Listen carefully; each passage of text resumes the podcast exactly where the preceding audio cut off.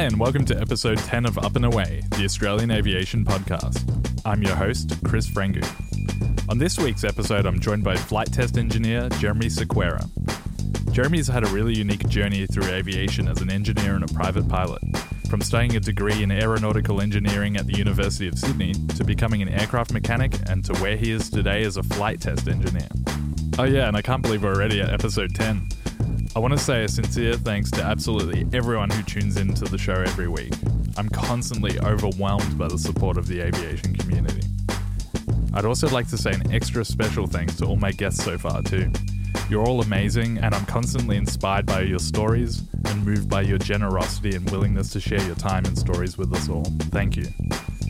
Don't forget to subscribe as well as follow us on Facebook and Instagram. So, fasten your seatbelt and let's go. Hi, Jeremy. Welcome to Up and Away. Hey, Chris. Thanks for having me. No worries. Thanks for coming on. So, as you might be aware, I always start with this question When did your aviation journey start and what inspired you to get into aviation? Thanks, man. Yeah. I guess it, for, for me, it, it began very, very early when I was young. And, I, and, and when you asked me this question, I had to think about it. And I, I think I'd pinpoint it back to around you know 1991, 92 when I was really really small, about four years old, and um, family took us on a holiday overseas, and we visited family in India and Pakistan, and I guess that was my first exposure to planes. And I remember I had a, a little airline model that, that I came away with from then that was always there. So I think that that sort of sparked that enjoyment of planes. But um, what what I think really pushed me down the path of engineering and and flying was I always remember dad had a friend whose father was a, a space shuttle engineer for um wow, that's pretty cool.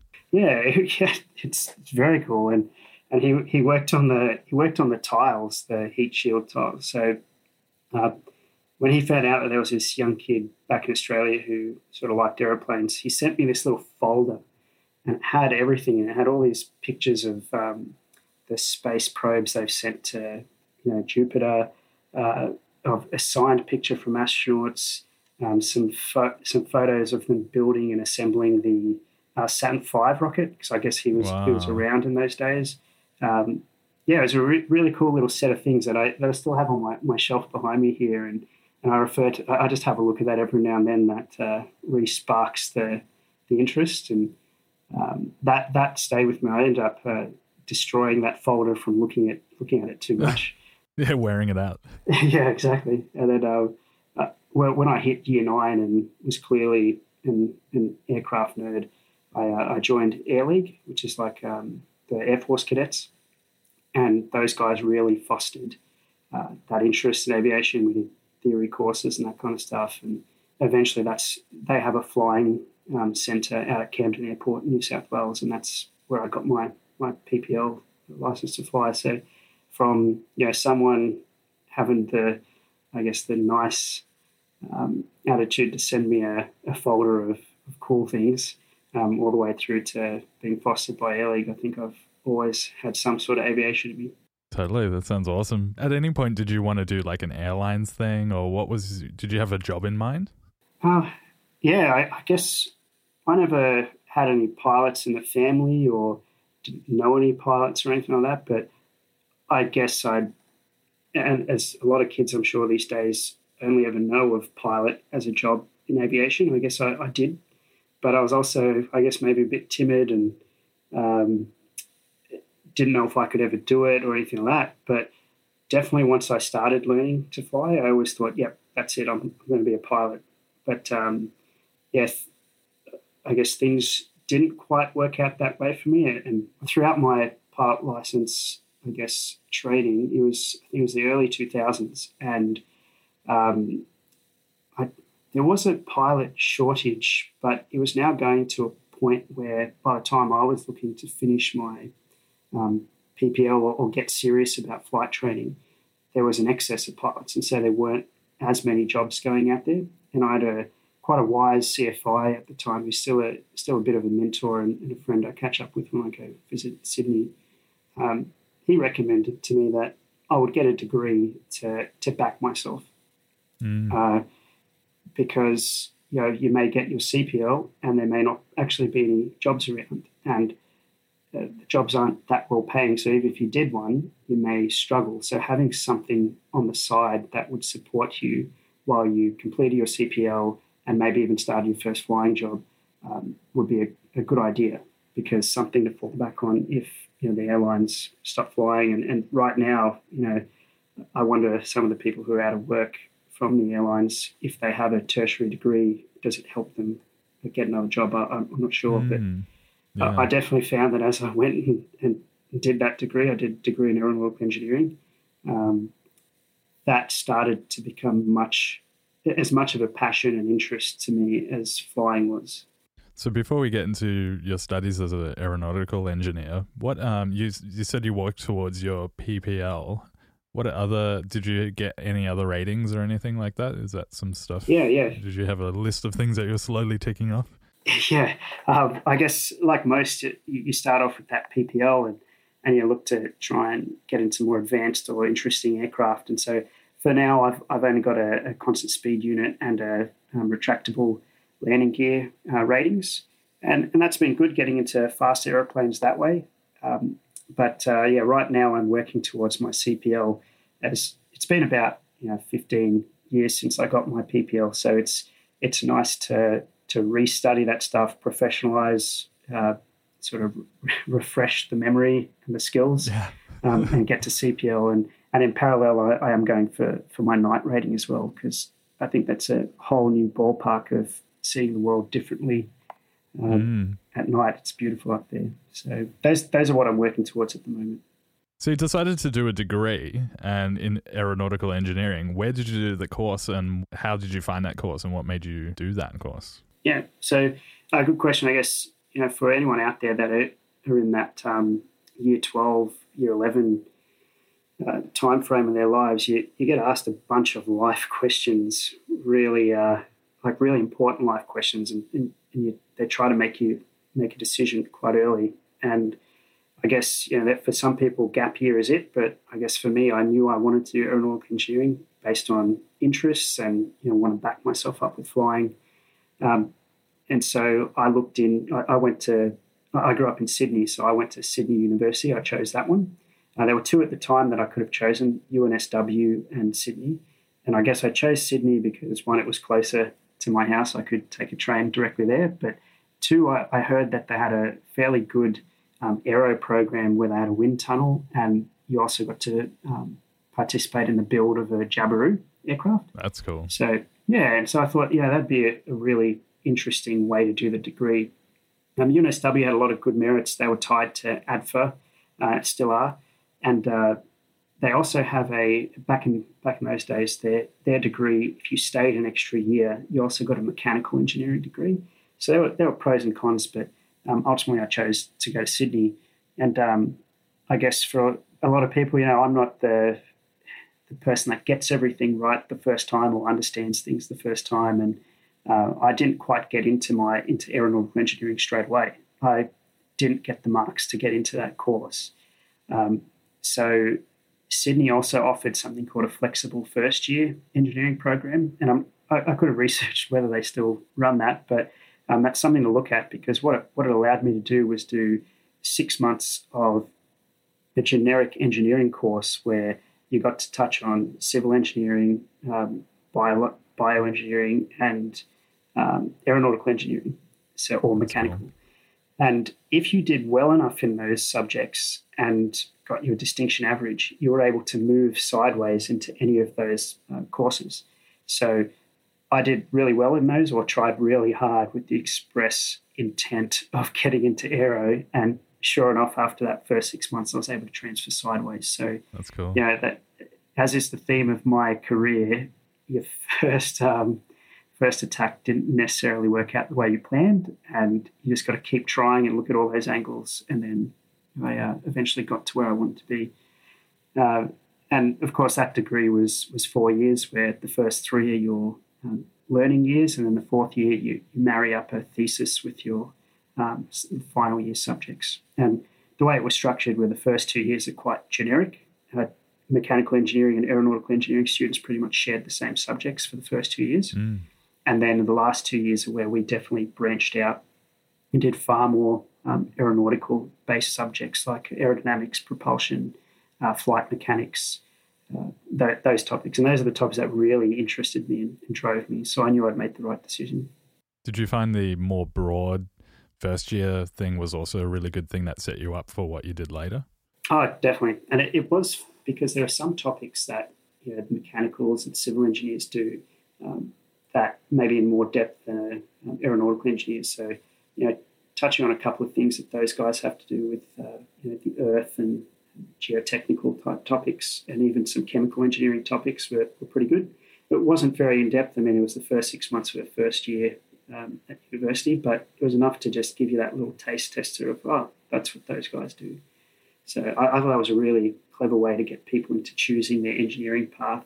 Uh, so you didn't have to make that decision at school. Yeah, right. Or just finishing year 12. Yeah. I guess it gives you a bit of a taster, hey? Yeah. And, you know, going to a civil, civilian university as opposed to ADFA, you know, that also gave me a, a different taste because, you know, you're responsible for your own study.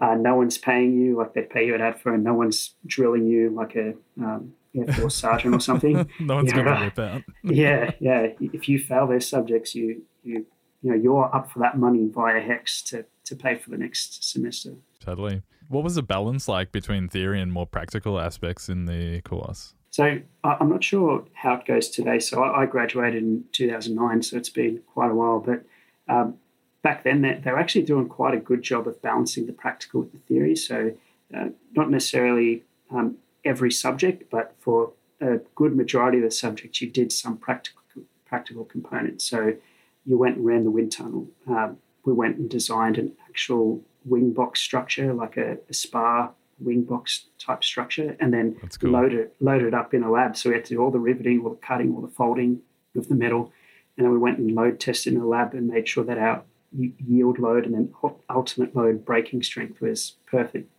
Uh, and, and, we were marked on the success of our, our design. So, whoa, very very cool. Uh, similar type things for chemical engineering with um, some of the materials engineering, I should say, with breaking strength of some materials. And then, of course, we had that Jabiru that I mentioned. Um, mm. And at that stage, I had already got a PPL, but some of the students um, who weren't into flying, uh, during I think it was third year, the university paid for them to get a couple of hours in um, light aircraft to go do some hands-on flying. Oh, so, that's cool. Yeah, I think they, they were doing a really good job back then of um, trying to get you more pract- practical experience as an engineer because that was super valuable when you actually try and design something. Yeah, I guess it gives you that sort of broader perspective of the whole thing from, say, flying to, you know, the real hands on construction of these components as well. Yeah. And I would love to have done that as a kid, all yeah. of that stuff. yeah. I mean, even the, I remember the university day where they, you know, get you to come in and see whether you even like it when you're year 10 or 11 the mm. practical aspect was designing a paper aeroplane to go the furthest possible distance and, and, carry a payload. So it was it was always a it was a ratio of how much payload versus how much distance. And so you, know, you could have light payload long distance, or you could wrap a brick with a piece of paper and drop it, and you know you could try and get that balance. So. Uh, yeah, I, think uh, degrees hopefully are still following that trend and, and really trying to uh, train you up. And I guess uh, that that's where I um, got into uh, my mechanics job by being in, the, in, in third year. We were expected to do work experience and you had to do three months. And uh, I guess building on from that aircraft structures example, where you know we were responsible for filing out all the bend radii and the, the reliefs for rivets and all that kind of stuff for joints. Um, and you learn that you can't just design something in some way because a mechanic is not going to be able to build it or repair it uh, was a really valuable experience. So uh, when we were asked to do work experience in the third year of uni, I uh, looked around and I talked to a, a pilot out at uh, Camden who was also a mechanic, and he got me a job at Bankstown Airport as an aircraft mechanic. That's cool. And and you did that for uh, what was it? Three months, you said. Yeah. So uh, I started off with three months, which was a um, just the work experience purely. I, I kept a logbook and uh, turned up every day and, and, just tried to learn as much as I can about um, aircraft structures, how how maintenance actually works. I had no idea at that time, didn't know tools from any other tools. And uh, eventually, you know, I had to start buying my own little tool set. And then those guys were, were happy with my work and nice enough to offer me a, a full time job uh, or a part time job, sorry, around university uh, for the remainder of my time at uni and, and even after that. So um, that's cool. Yeah, that was good. What was your day to day job like as an aircraft mechanic? I would have no idea what someone does as an aircraft mechanic.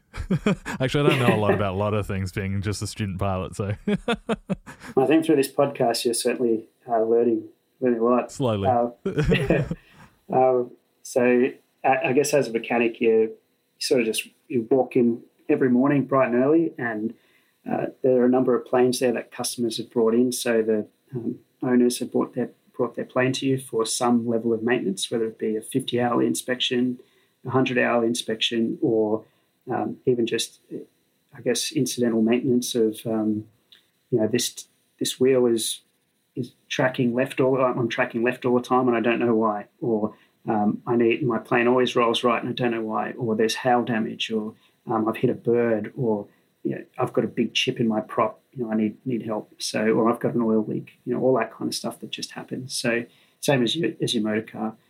So, I guess you prioritize that work depending on uh, when it's due out, and you just get to work. So, there's the, the way it all works is there's a series of manuals that tell you how to maintain the aircraft, and obviously there are some very experienced, licensed people who also know how to uh, you know, troubleshoot, fault find an aircraft. So that combination of those two things, as a, as a rookie, I would sit there and be directed by those guys on how to do the work. Um, and they would even tell me, okay, well, go look in the manual. What does it say about the relief or the um, the amount of blend we can take out of this corrosion before we have to replace the actual skin of the aircraft? So, um, or how much, uh, how many rivets do I need to put in on this this lap repair?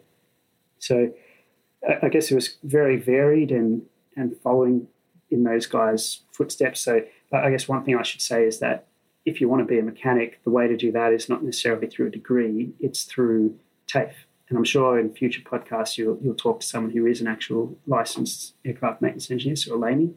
Um, but I was working with LAMEs above me and then AMEs or aircraft maintenance engineers who um, were still training at TAFE, and they sort of worked at I worked at the same level as them, just as a uh, university student.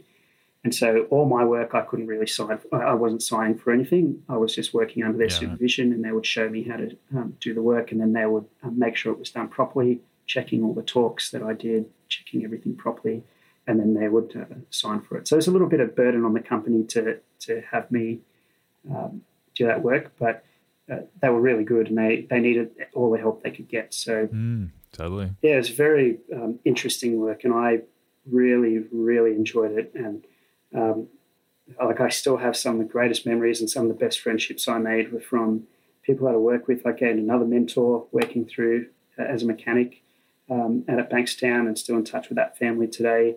Um, and I guess as a pilot, the confidence you gain by knowing where everything is on the aeroplane, how it works, um, the inspection criteria for it, where the weak points are, how it's designed and built, like the confidence you gain in the aeroplane that you fly is uh, just incredible. And and I challenge like most pilots to when you when you go and hire a plane from Archerfield or something, how much do you know about its history?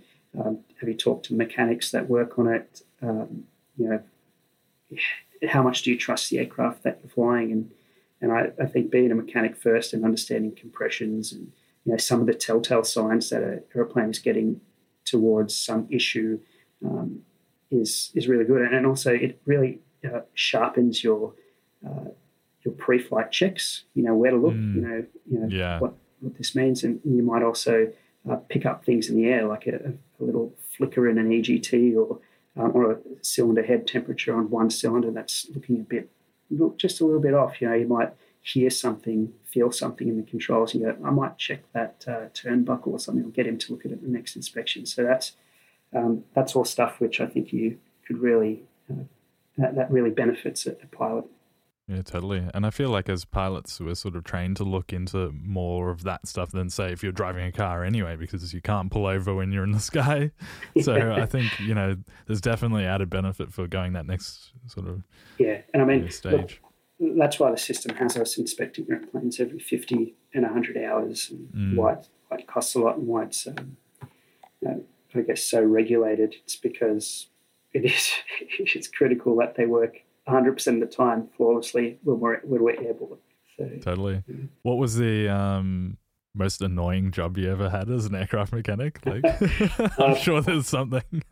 there are, and I guess I, am I'm, I'm a very uh, short person, so and quite small frame. So I was always the guy, and of course I was the university student that was learning to be an engineer of how to design these airplanes in future or design the mods for these airplanes. So I was always yelled at to get in the back of that airplane, and, you know, lay down and you're, you're crawling through a through the tail doing control cable oh. checks or, or turnbuckle checks. And that's okay, that's fine. But you're also given, I was also given a lot of uh, crap jobs to, to help me understand why you should not design something in a certain way.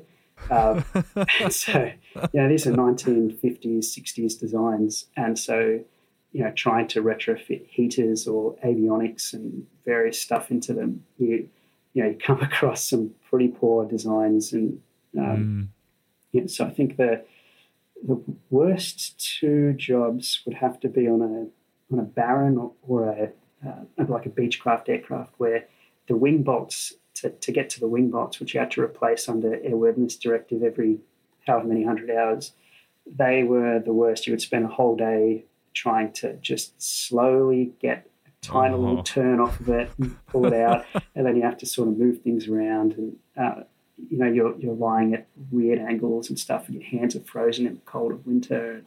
Yeah, so that, that was the worst. And then I think the other one was installing a heater in a Baron. That was equally a, a, a terrible job. I think a really annoying job, I should say all these uh, Beechcraft owners are just like annoying all their lamies and.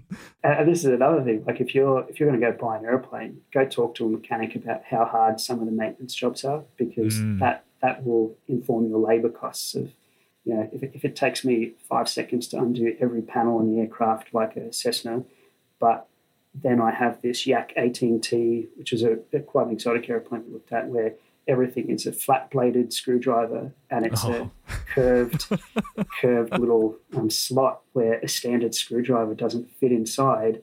You're like ah oh, and that job now instead of taking five minutes takes about 45 minutes to, to get all the panels off that kind of stuff. So uh, yeah it, I, I got to say you know, none of the jobs particularly you know, rubbish or anything. You, you always complain about every job you're on because that's just what That's what engineers and mechanics do. Yeah, yeah, yeah. Exactly. That's exactly yeah. how you get through it by swearing at the airplane. Sounds like you worked on quite a few diverse aircraft, like from the Yak to you know Barons and a whole bunch of Beechcrafts that uh, apparently no one should buy because they're really hard to work on. do not paraphrase. Do not put words in my mouth. I didn't say that. I think, I think they're great aircraft, but uh, yeah. yeah, we, we worked on uh, on quite a few, and I think I'm not sure for a lot of maintenance places, but I know AirAg in, in Bankstown, where I did my work, um, were a, a, great little company of really experienced guys who, uh, you know, cut their teeth, or the plane, you know, not the plane, the company really started working on beavers and radial engines. So we had a lot of radial engine aircraft come in because of that experience that the company held. So, cool. you know, the Yaks that I mentioned, but we had um, a Beech Staggerwing coming one day, which oh, I'm not cool. sure if you know. Yeah, it's got the, yeah. the lower wing is forward of the aft and uh, of the upper wing. Um, I know we had the the Wirraway and uh, Boomerang and uh, you know, come come in from I think Temora sent some aircraft over once. Uh, we had the Catalina and that was parked at Bankstown, which is still there unfortunately, but you know we did a lot of initial work at the start when they thought they were able to get that thing airworthy. Um, and it's just some cool personal aircraft like um, the Lake Buccaneer. That was one of my favorite, the, the little seaplane. Um, and I guess one contract that we had that was, I'm very fond of the work that we did was uh, the Sydney Seaplanes Beavers. I don't know if you seen around there, the red and white uh, Beavers on floats. Um, they were based out of uh, Rose Bay in Sydney, and they used to land in the Hawkesbury River next to the, not the Hawkesbury, I say it all the time, the uh, uh, Georges River next to Bankstown Airport and we would crane them out. The police would block the traffic on the main road there at Georges Hall, and then we'd uh, tow the plane on a little trailer into the airport across all the traffic. Uh, yeah, and cool. then um, yeah, then we just you know rip them apart and get all the salt and corrosion off of them, and re- uh, sometimes like one of them we rebuilt it pretty much, so brand new engine, brand new uh, wings, reskinned the wings. It was just a, I used to love working on those things. They're that's why they're still flying. They're so they're well built and they're just beautiful aeroplanes. So really diverse um, aeroplanes, and then of course you know all the Cessnas and Pipers. Yeah, it looks like seaplanes in particular, you know, have quite demanding uh, maintenance required to, you know, keep them going, particularly the rust and corrosion thing. Yeah, I mean, these things would sit, you know, in that water when they weren't airborne. They were always sitting in salt water at uh, at Rose Bay, and so you know, you'd have the little anode on the aircraft, which is a sacrificial um, piece of metal that, um, you know, as the salt goes in, the electrons transfer, and you actually degrade the the little anode as opposed to the middle of the aircraft. And you'd put a fresh one on every hundred, and you'd, it'd come back, and you know it'd be shriveled, and you're like, whoa, whoa. yeah. And there'd be barnacles for you to to, to chip off the bottom of it. Yeah, it's just yeah, they they That's get your drag barnacles. Yeah, exactly. um, yeah, so they're workhorse, and that's again, that's why we clean them properly every every hundred. Mm. So after that job, where did you go from there? What did you move on to? So I finished my degree the, in the middle of 2009, and um, that's and I was still working at AirAg for the rest of 2009. But I was now applying for uh, professional engineering jobs, and I got offered a, few, but I chose to take one with the Department of Defense in the um, it was what was then called the D- Defense Materiel Organization, and that was like the uh, civilian branch of the military, which sits you know parallel alongside the, the military, and they do a lot of support roles where they um, help with acquisitions of, of aircraft and uh, aircraft, tanks, whatever, and um, sustainment of those um, items of the, of the, inventory. And the particular job I got was a, a gra- another graduate program. So again, for any engineers that are listening to this that are finishing up their degree a graduate program is, is excellent because you get to touch on a variety of um, areas.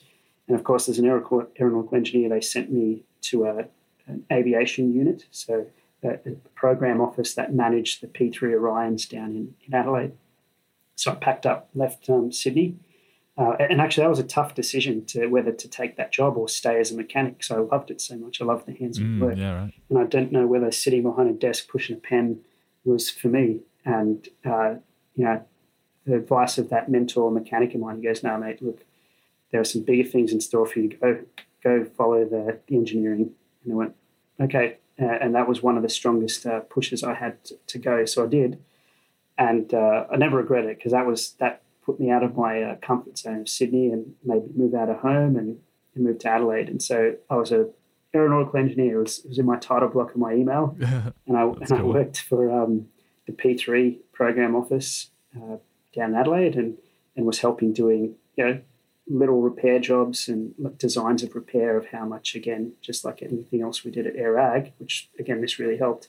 Uh, blending out damage, blending out corrosion, uh, little holes for drain for drainage of uh, water and that was collecting in the aircraft. Um, you know, anything like that that was that was sort of uh, related to the sustainment and keeping the P3 flying. So just sort of helped on little jobs like that and um, decided I, I really enjoyed it. So it, uh, it paid reasonably well and I was intellectually stimulated by the work. So, so I re- and I managed to keep flying while I was down in Adelaide at, local clubs. So, you know, life was good. And, you know, that was a six month rotation. And then the next rotation took me to uh, Nowra in New South Wales, where I worked on the Seahawk helicopter for three months and did a uh, mm, cool. very similar job, just sustainment work on little brackets and uh, modifications to that aircraft with the Navy. So um, it was during that time that it was basically two weeks into that stint at Nowra that I uh, got offered the job uh, at it's called um, Air Warfare Engineering Squadron, and it's a it's part I guess it's part of what we call the Air Warfare Centre, the sort of uh, test and evaluation center of expertise in um, in defense or in the Air Force, I should say. And I guess I, I started, that was my first full time aeronautical engineering job outside of the graduate program. So I left the graduate program to take on that role. And I guess this was a dream job for me because I, there were only three civilian um, aeronautical or two civilian aeronautical engineers in that in that job in that wow. unit, and uh, one of them moved on. And so just at the right time, I was there. I applied and I got it, and uh, that was a dream job for about for almost seven years, where I uh, was doing all the mechanical design for flight test. So when we were uh, testing uh, F-18 or PC-9 or C-130, um, C-130J or KC-30 or whatever it was, uh, you have to install a camera to collect some test data. You have to install mm. sensors like accelerometers or strain gauges to get your um, accelerations and movements of the aircraft, as well as your strain and loads on the aircraft. Uh, so I was doing all the mechanical engineering design behind that, and it was the best. Like I, I loved that job, and uh, it was varied. It was interesting. I had a really good team around me. It was very flexible, so really quick fire tasks to to get um, cameras installed or uh, mm. help with weapons releases or whatever it was. So, um, you know, very, very, and one of the, the last bastions of hands on engineering in defense where we built these things in house. So I would design pen and paper, just like I did at uni with a, a piece of graph paper and a pencil and a ruler, and uh, do my force moment calculations and stress and strain. That's cool. And then I'd work with a drafter and have that drawn up in, in CAD and then we would walk it across the road to the machine shop and we'd uh, have it built and i would you know they, they'd come back and tell me when i was stupid saying hey that rivet hole's in the wrong place or you can't put the bend radius here even though cad might have worked we can't do that on our machine whatever it is so yeah that was an excellent job did you then have a lot of hands-on experience with the aircraft too in order to design something bespoke unique for a flight test i would go out to the aircraft so uh, back at back then, we had two Hornets and the PC9s out at, uh, at Edinburgh. Whereas any of the other platforms that I needed to work with, I would have to travel interstate, like C130, KC30, um, and go measure up those aircraft. So I would go there with tape measure, ruler, um, camera, me and, me and a drafter, and we would uh, start. Um, and you know, this is where in some of the aircraft, we couldn't get drawings from them because they're based overseas. Um, so it was us actually reverse engineering what's on the aircraft to, yeah, to wow. then build our design. And so, yeah, I'd have to climb on the aircraft and, and measure it all up, take photos, you know, just see what the materials were, um, you know, what color coding I might have to to match everything to, so it mm. doesn't intrude on the on the test flight or on the cockpit design. Um, yes, it, it, was really cool that we got to. It, that was one of the things that kept me going. You know, theoretical uh, writing type job, and writing reports and writing your your analysis. The bit that kept me going was definitely the fact that I was now getting to go out to the airplane and and then work on it. And then when the design was built, we would go um, test fit it to the aircraft. And uh, you know, there's a there's a Jeremy's wall of shame sitting next to my my old desk which I walk past every now and then, of things that didn't quite fit the first time, despite my, oh. my best guess. Uh, it, it, got smaller and smaller as the years as years went on, but it was uh, it was definitely a reminder. That's where you know if you don't make mistakes, you're not learning. And mm. uh, I certainly learned a lot of uh, good lessons out of how to design things, how to communicate your design to people so that it is what they want it to be, and, and all that. So as an engineer, that's often the hardest part is communication and as you see in all the movies and stuff and all the memes. But uh, yeah, being able to to I guess elicit design requirements out of someone and turn that into something as part of the art of being an engineer. Is there also then that interaction with the pilots who will be flying the plane?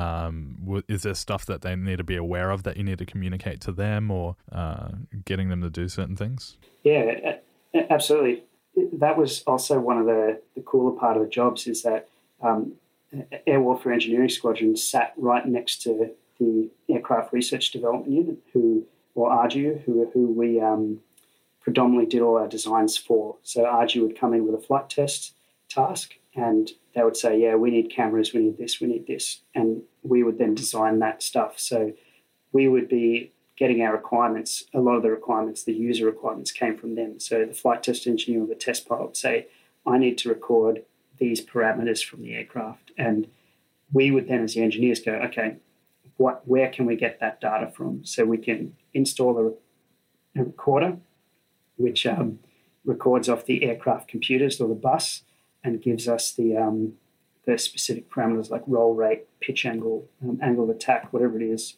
um, fuel states, all that kind of stuff. Um, or if it wasn't available on the bus, or we couldn't get the uh, the data that would allow us to tap into the bus, uh, we might be able to record that with an actual temperature sensor on, on the wheel or a, a camera in the cockpit that's recording the displays or just a, you know like a HDMI cable out of the back of the display into a video recorder, you know, stuff like that.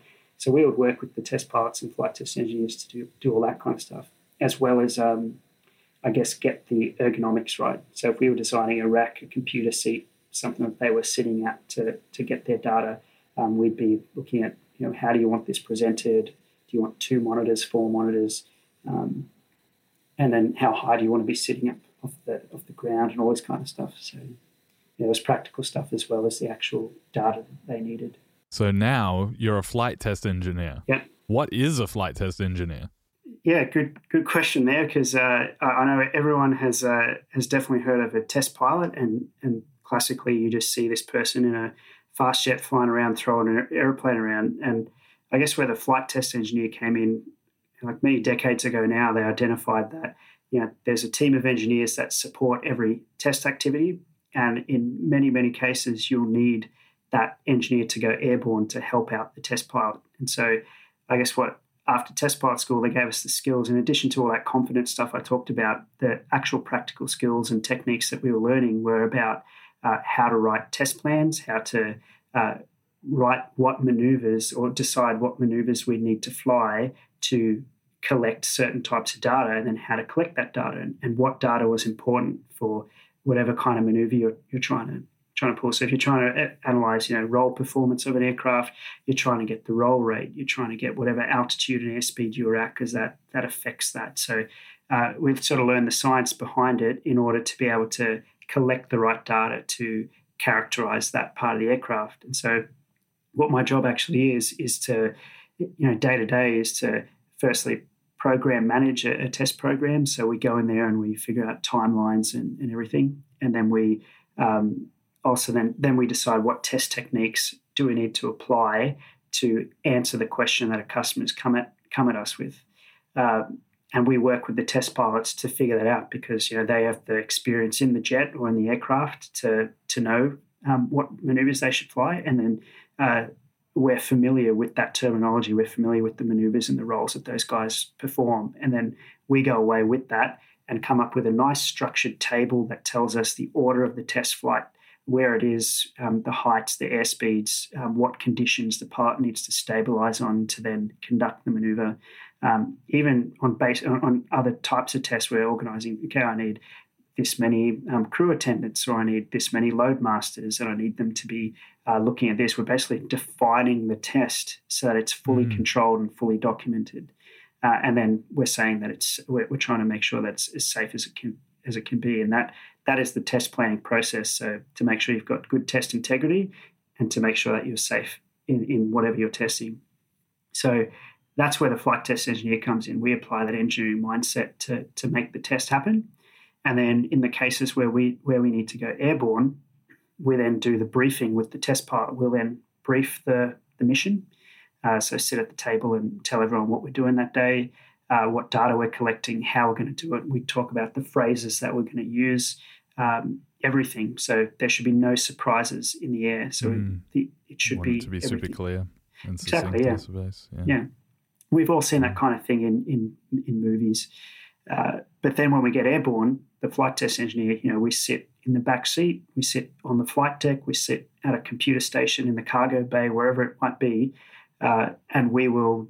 One of us might be there. Might be a few of us on board. We'll direct the pilot, so we'll say, "All right, pilot, uh, you know, first test point is at 25,000 feet, uh, 300 knots. Uh, once you're on condition, let us know and we'll begin the test point. And they'll say, you know, on condition, you'll, you, you might brief what the maneuver is, uh, brief the safety limits, uh, anything like that, pertinent information that the pilot needs to collect, and then what information I'm collecting. And then they'll conduct the test maneuver. They'll fly the aeroplane, and we'll uh, hand write, press record on the camera, press record on the, the data recorder, whatever it is that we're using to collect information, and and we'll make sure that we get the data during that test point. Um, mm-hmm. Once the test points are complete, we'll then uh, make sure that we have the data we need before we move on to the next one. And if anything strange happen, we'll discuss it. We might we might even abort the test point if something weird happens. So we might terminate it early or um, wait till it's finished and then discuss the weird thing that we saw before progressing, or maybe even going home. So uh, the mm-hmm. test the, the flight test engineer also acts as like a test director in the air and, and make sure it all goes to plan, that we get what we need. And then at the end of that mission, we run the debrief and go over all the data we collected, make sure it's all there, make sure we don't need to repeat anything. And then we do that for however many flights we need for the program and then call it a day there and call test complete. And then it's the test engineer's job to also write the test report. I was um, just about to ask that. yeah. I was like, oh, I, don't know, I don't like where this is going. I know, man. So, uh, you know, test pilots, uh, I'm sure you're going to interview them and, and uh, I'll cop flack for this, but they they earn their money in that in those maneuvers and flying them and keeping that plane spot on condition and stuff. And knowing how to manhandle any aeroplane around the sky they in their study and all that stuff. But uh, definitely when it comes to the report writing and all that uh, we do the legwork and we drag in their comments. So we'll ask them is this correct? Is this what you saw in the air? Mm. here's the here's the the data and the strip charts i made that show what we saw does this agree with your qualitative comments, what, what you thought happened? And uh, yeah, we form an argument with them. We write the report and then send that out. And I guess that's that in a nutshell is what a flight test engineer does from A to B. So there's quite quite a lot to it, and it's a really cool job. Yeah, it sounds really cool. So how did you get into it?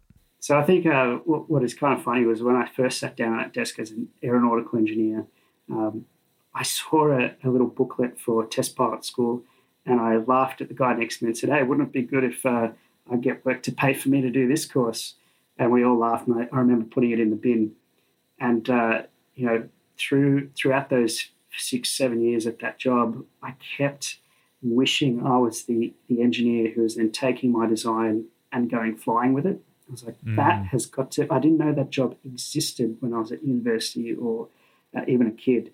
And I was like, that has got to be the best job in the world to go you know, be a test engineer on any of these platforms and go flying them um, and apply your engineering skills airborne and, and you know, just a really cool job. At that never stopped. That never went away to the point where I was ready to leave that job and try and pursue that myself by going to America. Because uh, in Australia, the only real way you could get that flight test engineering role was joining the Air Force. And I could have done that. I could have joined the Air Force, but I'd already spent six, seven years in the Air Force environment and didn't want to go back to square one as a flying officer, um, go to officer training school, and start from the bottom and not be guaranteed that I could get into test. Yeah, yeah. So, because then, I, then I have to build up about six years worth of experience before I'd be allowed to apply for the test job again. And I thought that's just too much time. You know, I'd, I'd just been recently married. Um, you know, I didn't want to drag my wife around all around Australia um, with posting cycles and stuff. So, um, but thankfully, I guess I had some really good people looking out for me in um, in the right places. And at that time, we'd had a few um, Air Force members leave to to go take employment overseas, um, and they were flight test engineers and test pilots that left. And so, one of the options for trying to keep people in the unit was try and have a civilian in the unit. So um, they created a civilian flight test engineer job. It took them about two years to, to get all the paperwork sorted because it had never been done before. Yeah, and wow. certainly still hasn't been done uh, after me. And yeah, eventually they um, they made it happen. It was a lot of you know stress in those two years of will it, won't it, yes, no, it's it's happening, it's not happening, all that stuff. But yeah, the right uh, decisions were made for me, and uh, I eventually got sent to test pilot school. So yeah, it was just dream come true. Wow, it's pretty amazing. So, what's test pilot school look like? I can't even begin to fathom. uh, yeah, I'll make sure you, you, talk to a test pilot for that from their for their perspective in future. But um, from a test engineer's perspective, and um, definitely a, a junkie like me who you know loves everything that flies, it was it's still the best year of, of my life, even as a as a married man, our, our life collectively, because we went to to England and, and, got to live out of uh, Salisbury in the UK uh, for a year. That's cool. And uh, I drove a, a, Jaguar for a, for a year, in a sports car. Just because you know when you're in England, you've got to buy a sports car. Um, totally. And then was it green? No, I wanted it to be the, ah. the British racing green, but I couldn't, yeah. couldn't find one. Couldn't find one. Um, That's all right. So, I think you've got enough kudos as it is. I think it's pretty good. yeah, I broke down so many times, but it's all right. Uh, we we went to uh, so you drive out to Boscombe Down, and there it was. That's the home of British Test, and it was just amazing that uh, that school. Like it, it, went by in the blink of an eye, but the whole time you were you were stressed out for uh, good reason, I suppose. You, you're cramming what I felt was like a two, three year course or degree into a year, and you're trying to balance everything from um, like the theory subjects and exams to your your ability to operate in the air, and then also your knowledge on the aircraft that you're flying in to keep yourself safe. So, uh, and you're doing multiple subjects at the time, uh, multiple projects at the time. So, uh, it was an experience, and I guess um, it covered on a lot of topics that I had done at university, but I'd done that 10 years prior. So it was a good recap of all that stuff, but mm. it was an absolute fire hose that, you know, you,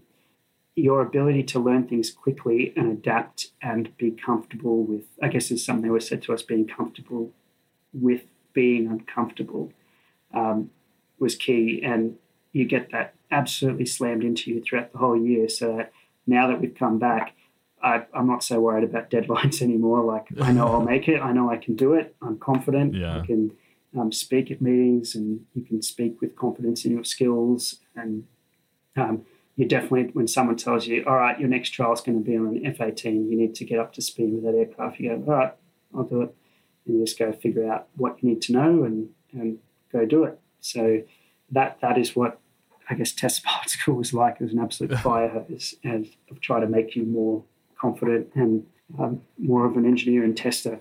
So, when you're at test pilot school, what kind of planes were you flying? So the school has a, a, fleet of aircraft that they try to that they keep on hand to try and challenge us because they're deficient in some way. There's something about them that um, is challenging. That's not necessarily well designed. Um, that means that we can cap- find those issues and report on them so you don't want some that perfect that's perfect in every way, so that we, are not learning anything that way. So we had, uh, I guess, a, a Shorts Tucano, which is very much like a PC9, but without the uh, the um, G suit. So that was interesting for some of the guys that flew that. Um, but I spent most of my time in, a, in an Alpha jet, which is a two seat training jet, very much like a, a, a Gnat or a, a miniature Hawk, I suppose, a bit lighter, lighter Hawk. But we also had a Hawk, which we flew, and uh, the transport airplane class that we flew was an RJ 100, which is like the BAE 146 that you see with the four underslung engines. Um, so between those aircraft, you know, we they were based at the school. We did most of our activities on and um, and projects. And I guess uh, the school also does its best uh, to get you flights in in very random aircraft to try and demonstrate some issues, and then you also do a final thesis project, I guess it's called a preview, um, where you assess a, a random aer- airplane and, and, assess it for a specific role. So um, I guess when we went away from the school, uh, the few aircraft that I got to fly, we flew a Gripen, which uh, I'm not sure if you've heard that, like the Saab Gripen. It's a yeah, Swede, yeah. yeah, Swedish jet fighter. But the reason we flew that was it was the fly-by-wire jet fighter. It's like a frontline fighter, so it had a lot of systems work in it. The, the plane had some digital stuff that you could muck around with um, with its flight control laws, and um, you could get. We went Mach one in that aircraft, which is pretty cool. That's pretty cool. It was one of my bucket list items that I never knew I'd get to tick off. So that was pretty cool, and that was over the the um, Black Sea over in, in Sweden. So that was actually even even more cool. Being, get to be out there. Uh, and then for my thesis, we flew across to, or preview, we flew across to Washington, D.C., and went down to um, Patuxent River, or Pax River, uh, down in Maryland. And we went to the US Navy Test Pilot School and uh, borrowed one of their T 38 Talon aircraft, so trainers, and got to fly that for, for my um, final flight or my preview flight for wow. the course. Yeah. And uh, at the same time, we got to fly a couple of helicopters as well, which was the helicopters. I got to say, I'm a fixed wing dude, but they were some of the best fun I've, I've had on I had on course. Getting to fly something where every part of your body is trying to fly, and it's just magic. And those dudes, like I'm sure you're going to interview a helicopter pilot.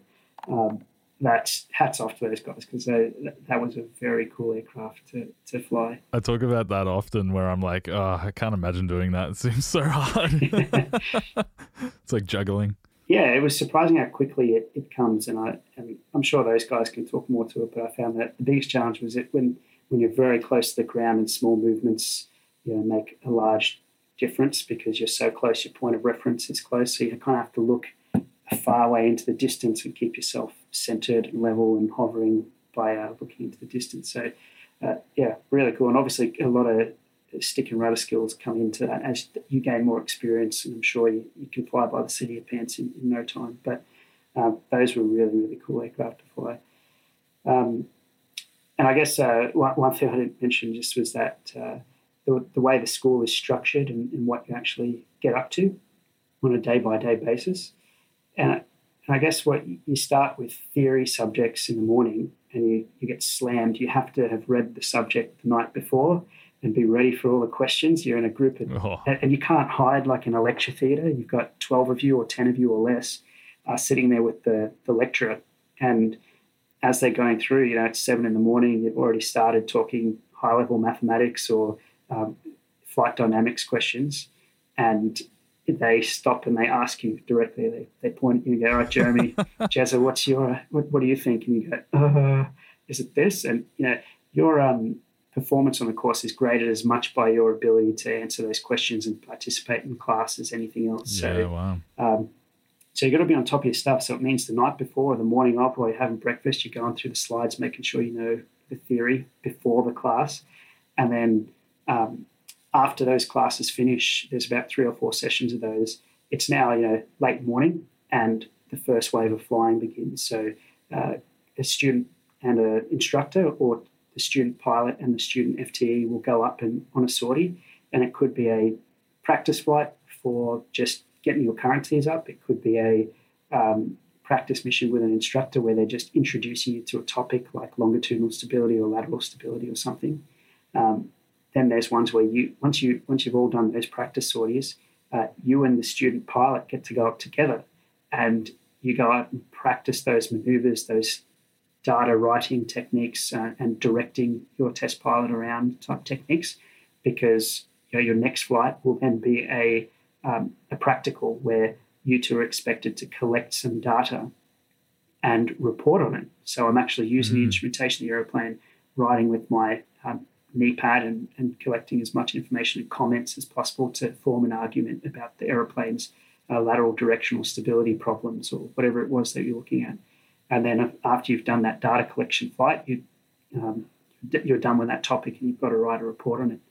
And so when you're not flying, you're then um, doing the, the sorry the, uh, exam, the exam study or the assignments that are not airborne based so coding assignments or data reduction assignments as an engineer, um, or you're writing your test plan or test cards for the upcoming flights that you've got to do with your pilot, or you're writing the test report for the one that you've just finished. And those things train smash into each other. They try as much as they can to have them in series, but when weather delays you or aircraft goes on serviceability, the, the course mm, schedule didn't stop and you just got pushed into the into the gap. And so you're constantly working on something. And at the same time, you've got to be you know, all over your emergency procedures and aircraft speeds and stuff. So wow. um, you can't do it by yourself. And as a course group, you're looking after each other and sharing notes and not sharing answers. But if you've made a, a little gouge card on how to fly the Alpha Jet, you, you share that around and everyone contributes to each other's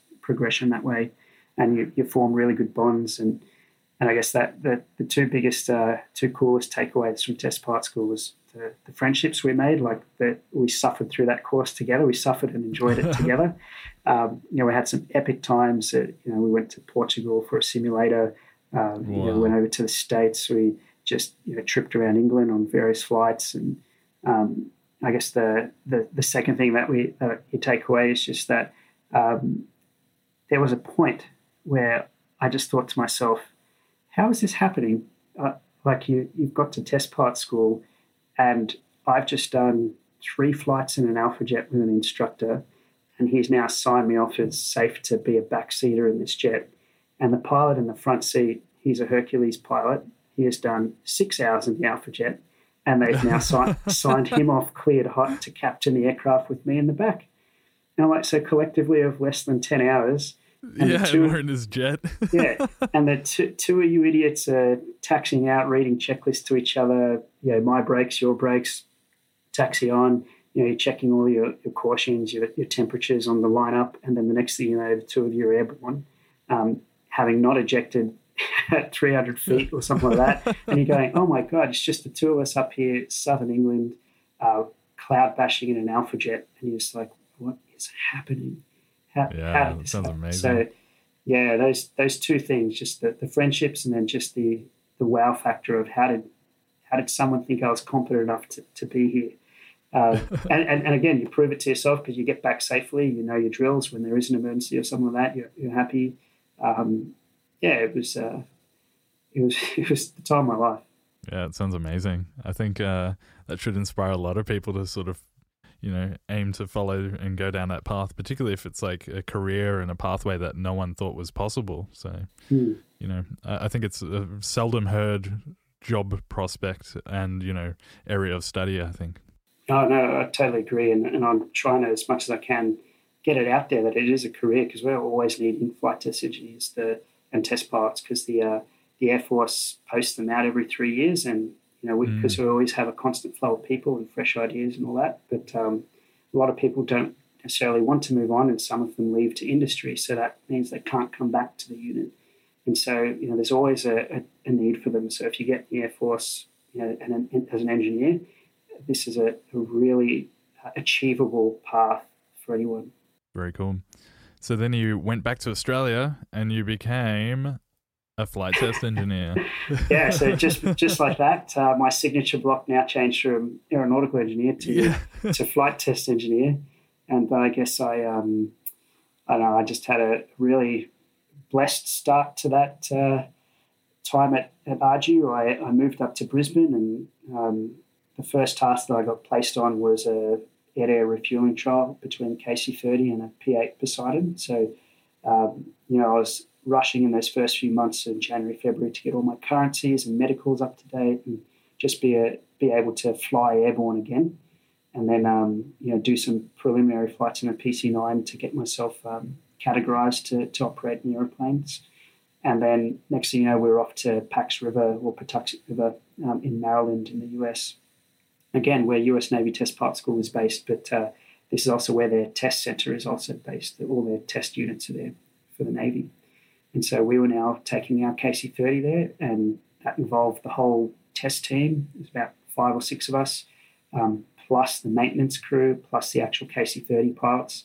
Um, we flew that aircraft across via Hawaii and then over wow. to uh, to Pax River, and it's just you know I've always wanted. I grew up in a time just after it was allowed to you you're allowed to see the cockpit, and I never actually um, oh, right. Yeah, I never got to see the cockpit of an airliner um, mm. when I was a kid.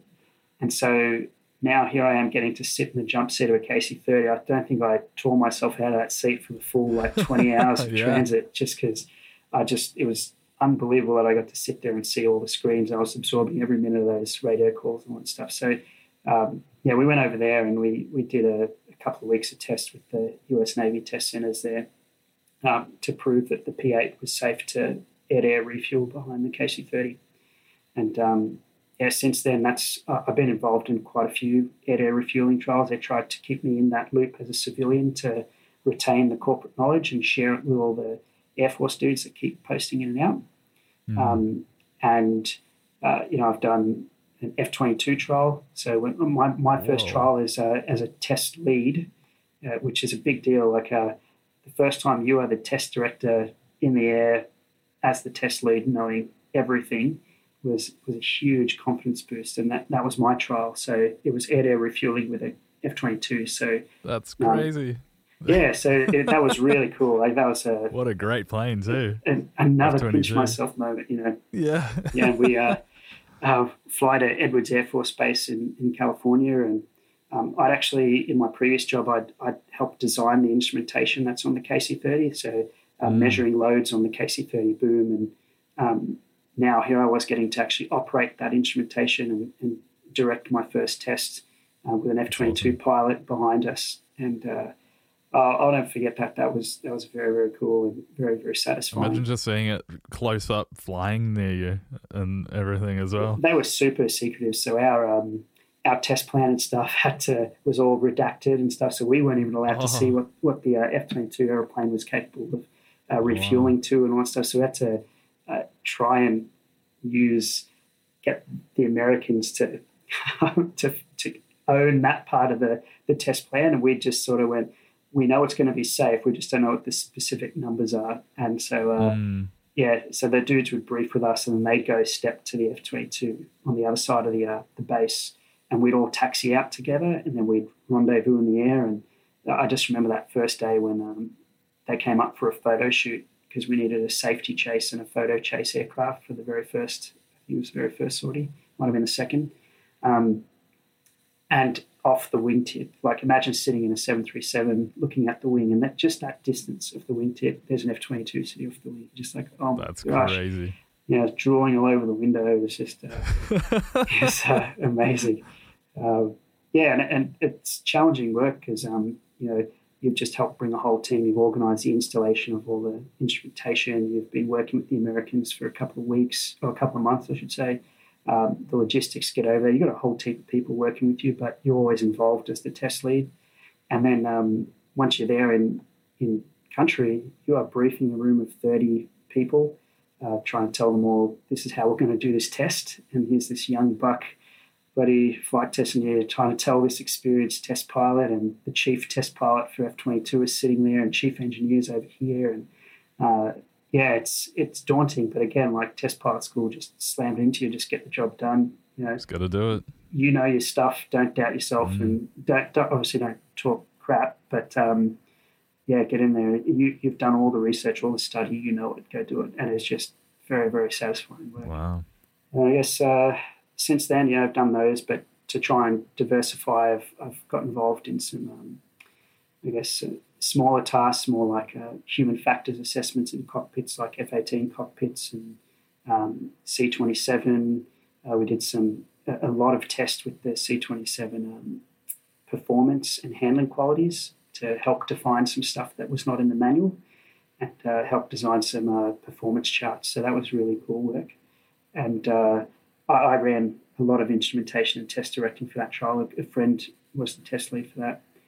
Uh, and then also, I guess, some uh, uh, just basic trials in the King Air or C-130. And, you know, even though I'm not necessarily involved in those tri- in some of these trials, you're, you're always helping others by reviewing their work, reviewing their test plan, reviewing their um, test report, or being involved in the meetings where they're talking about safety or talking about um, the, the, test matrix that they're going to go fly. So you end up getting involved in other ways. So we've we've touched on almost all the platforms in defence, and um, I guess uh, the, the, last thing to say is just that we do a lot of our training then in test techniques and um, air, uh, I guess your um, aircrew abilities in PC9 and PC21. So I guess that's the, the last sort of aeroplane that we uh, fly fairly regularly. Sounds like a ton of fun being around all these things all the time. of course, that that's the. Uh, I, I, will say that is the. Uh, know the five ten percent of the job to get to that point. We actually get yeah. fly. There is so much pain and heartache and uh, communication between organizations and test planning. Yeah, a lot of work. Still worth it, clearly, because you're enjoying it. Oh, absolutely, absolutely love, love a job. It's still a dream job. Um, every time I do some of this and talk to people about it, just refreshes my uh, zeal for that uh, for the job and for um, helping all the guys at work and all that. So. Totally. So, as the only civilian in this role, how's that differ from, say, if you were a enlisted member of the RAAF um, in the same role? Yeah. How's that look for you? So it's interesting. It's both um, something that frees me to to be uh, more, I guess, direct or objective and, and, to be able to talk to people, but it also binds me in some ways. So uh, as a civilian, I am. Uh, you know, I, I, don't have to call, like, there's no thing where I have to call people sir or ma'am or anything like that. So, in terms of rank, to me, rank is not a mental barrier where I have to see, oh, a group captain walking in the door, um, I'm on my best behavior or something. You know, there's mm. there's none of that f- for me. I mean, um, you obviously show these people respect. They've got to where they've got to, um, and they deserve your respect. But um, I can definitely be more person personable with people, uh, and that's probably one of the things that I actually uh, capitalize on. Slash, um, I really enjoy it. I just like being able to talk to to all these various people of whatever, whether they're a um, aircraftsman who's uh, working in a logistics cell or a mechanic on the aircraft or the admin clerk or the, the ops person who's helping me get flights or it's their CO, OC or the commander of the, uh, the, the um, I guess the group that they're, they're working for. So I sort of treat everyone the same and I, and I think that that works well as a civilian. Um, and I guess where, where it hurts me a little bit is just that you know, I wear the I wear the flying suit like all the others, but I have a, a little special rank slide which says APS on it, Australian Public Service. And I guess I, I get pinged for not wearing a hat and not saluting and stuff like that because people think I'm ah. military sometimes. So yeah, right. it, there's a bit of that, which um, it, that's not a big issue, but it's sometimes I'm, I'm, deep in thought while I'm walking or I'm doing something which an Air Force person, person wouldn't do, which is like walking on, along on your phone my, my boss my boss gets a report saying, "Hey, there was an, an ARDU guy walking around without a hat or on his phone, or he didn't call this person sir, or something like that." And, that, and I'm like, ah, was it me? It was probably me. What did I what have I done this time? So uh, there's a couple of things which yeah, you take the good with the bad. It's not it's not that big, mm. but um, yeah, and I guess the the main the main reason I'm there is to to retain that knowledge and share it to the to the others. So the APS are filtered throughout all units in defence, basically, and they um, that's what they're there for. As the people post in and out, they retain the knowledge and they share it and train the new the new Air Force people. So that's I've now done just about just under three years at ARDU, and I'm now moving towards those mentoring roles where now the challenge for me is to to start training new guys and to you know um, let them learn and, and be their their support. So I'll just stand just behind them, let them do their thing, and then you know not let them fail, but definitely let them um, let them learn a few lessons. Or if, if it's going to work anyway, just let them you know let them go. So, what's some of the biggest challenges that you've had as a flight test engineer? Uh, I think that the challenge is that the job is you know really demanding. So, definitely in the in the and I've heard this from mates who are civilian flight test engineers over at um, in Gulfstream and Bombardier and stuff. But flight test is often the the last thought about thing in a in a program. It's something which people go, ah, oh, yeah, yeah, don't worry, that'll be fine. And then when they realise, oh, there's a regulatory requirement for us to do test, uh, often it's the last thought about thing, at least thought about as well. Like so they haven't put that much effort into it. So something that I find um, we is a challenge is fighting for us to not necessarily exist, but for what we do to, to, to, convince people that what we do is valuable. And it is valuable because ultimately, uh, in 20 years' time, when someone comes back and say, hey, this is a problem, our reports are written in, you know, stone. They are, you know, we did this testing, we, we followed the regs, and this is what we found. So they're, they're always something that can be referenced. And they need to be completely defensible and unambiguous. And so trying to balance the succinctness and quick timeframes that they require from us in test while also being um, completely irrefutable and uh, value adding is and accurate and thorough is is a huge challenge and it's something that you, you get better at over time um, but uh, it's something which hasn't gone away so it's something that every project you know you're talking timeframes immediately. Someone wants this test done done now, and uh, you have to try and balance it's always that. now. Yeah, exactly. it's always now.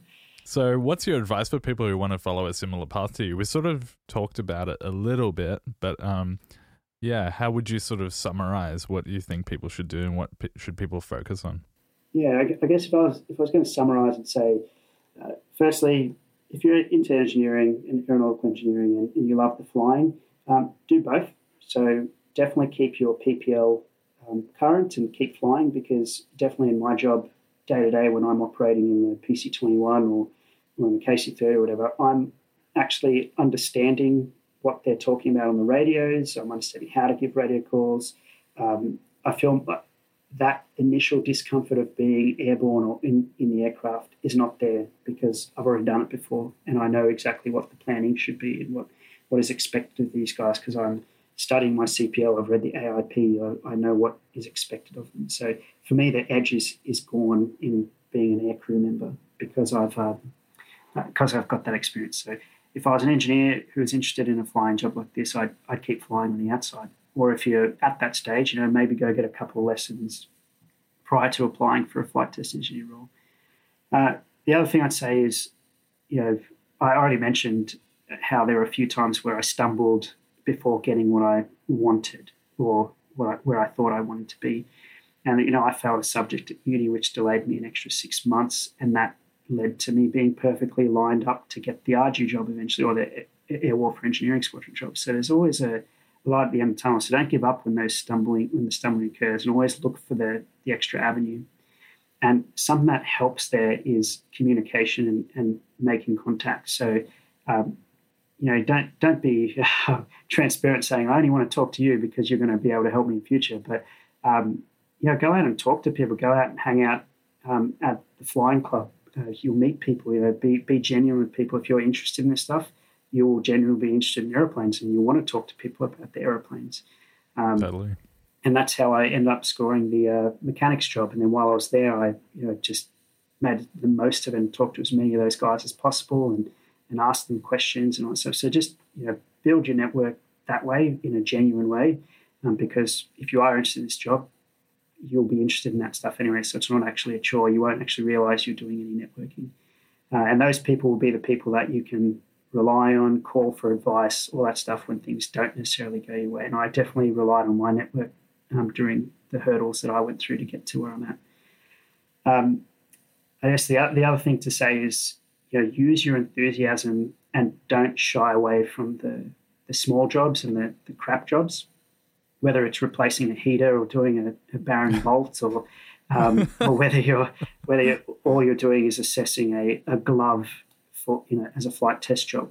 You know, it's not necessarily the most glamorous work, but you're going to learn um, from that experience. You're going to get experience in the processes that you need to do to do that job, and also you're going to prove to people who've given you that job that you are worth um, putting on more uh, important work or maybe more fancy work or whatever. They'll, they'll see your work ethic in that.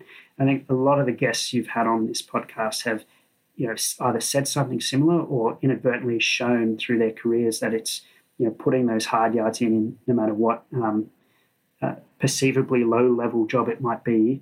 Uh, that's getting you experience. It's getting you contacts. It's getting you uh, good credibility to then use when the opportunity does come around. Totally. Um, yeah, and, I guess uh, if you want to be a flight test engineer in Australia, uh, the way to do it, I think, is to join the Air Force and to um, you know go do engineering degree, whether it be at ADFA or, or at a civilian university, and join the Air Force and, and follow that stream really closely. If you're a girl, there are some excellent opportunities with um, women in flight tests that we're running, um, and you know STEM I think is, is such an interesting place to be these days. So I think, uh, yeah, if, if you were to get, and the Air Force is, is very supportive of all these things. So I think if you get into the Air Force, you could definitely become a flight test engineer. Pretty, um, I don't want to say guarantee you will be, but you know, it's it's it's the likely way to get into a flight test engineer job. And I, I don't know what their plan is for civilians, um, whether they're going to make more.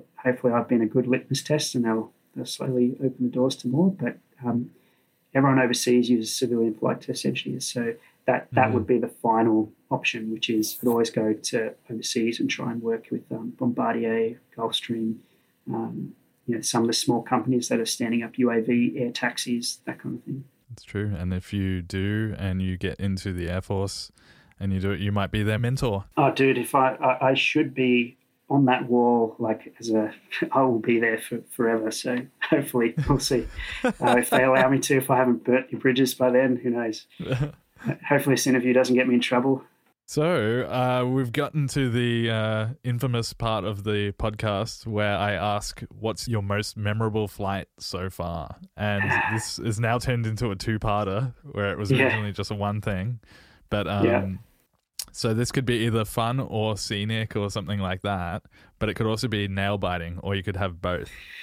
Yeah. So I, I guess I've been uh, real lucky in that I don't think I've genuinely had any nail biting experiences. So I've had the. Oh well, know, I'll get you back on the yeah. podcast once you have. nail, nail biting. Yeah, yeah. yeah. uh, like you know, the usual pucker factor of oh, I should have turned around, or that gap in the cloud was quite small.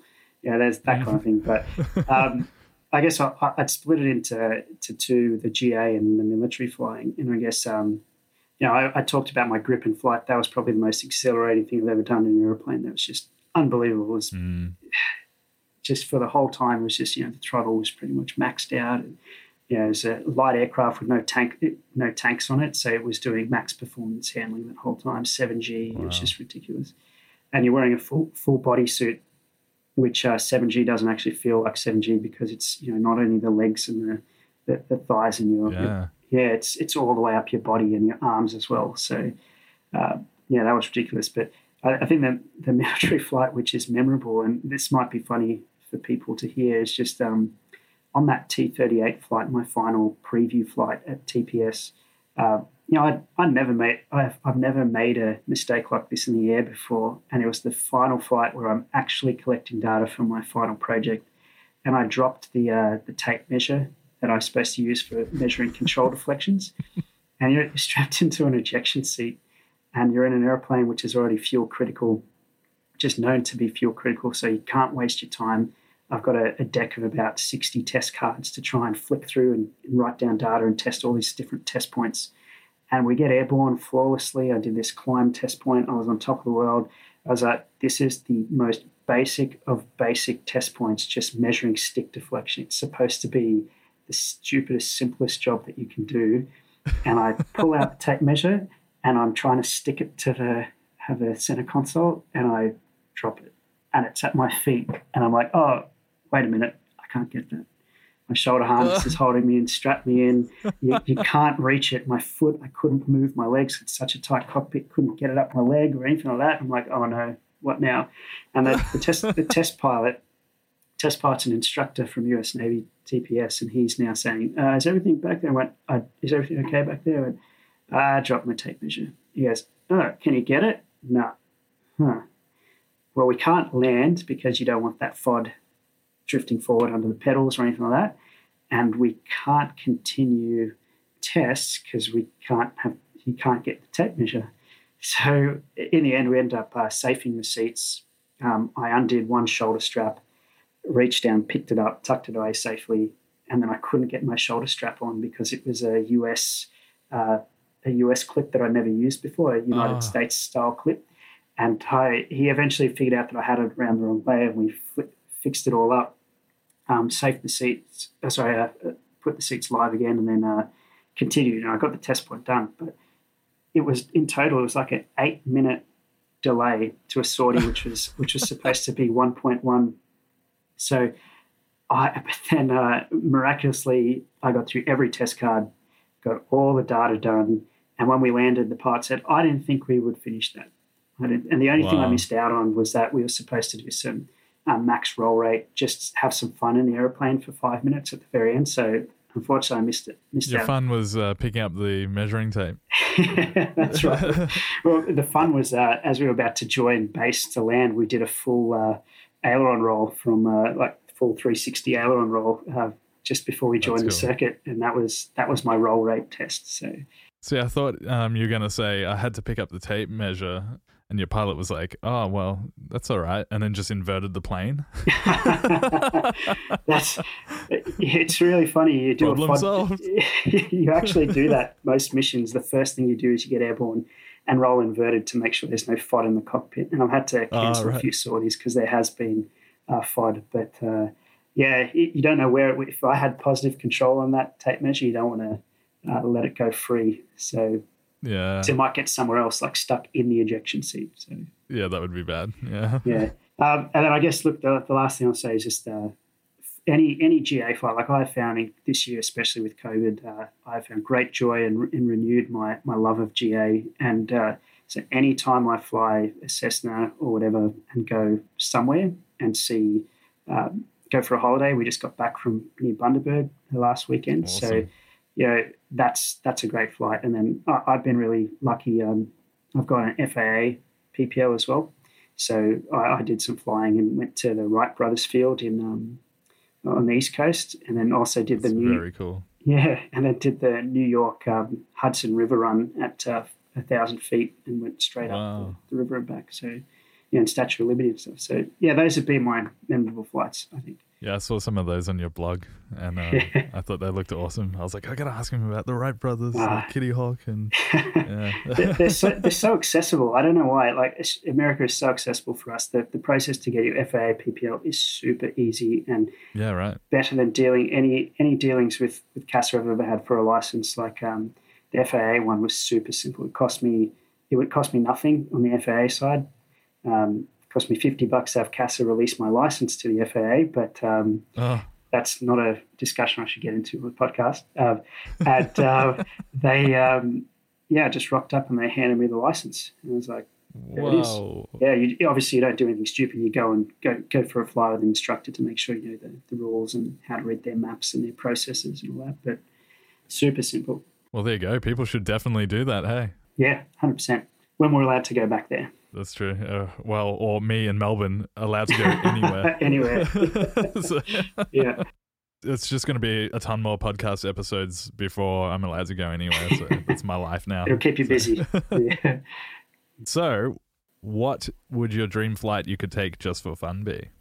So I, I split this into two real quickly, and sorry, dude, I won't uh, blabber on, but uh, I thought my my dream, the dream flight that I think I could do someday, potentially, who knows where I could go based on my flight test engineering, would be something that allows me to go high enough to see the curvature of the Earth and see the start to see the blackness of space. That's I've always wanted to do it, whether it's a a U two or you know maybe in twenty years there's some space vehicle I get to test or something. Go work for Virgin Galactic or something. Maybe in 20 years they'll all be privately owned, like you, or you have privately owned U2s or something, and Yeah, you know absolutely. they'll be like old warbirds.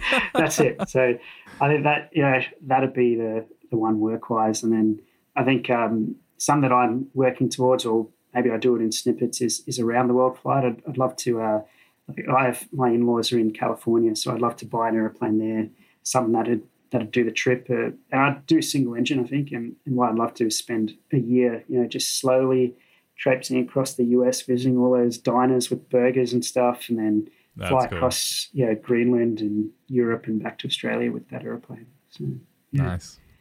That's very cool. Everyone always wants to do the around the world trip. I ask know. it every time, and everyone's like, around the world. It's either that or seaplanes.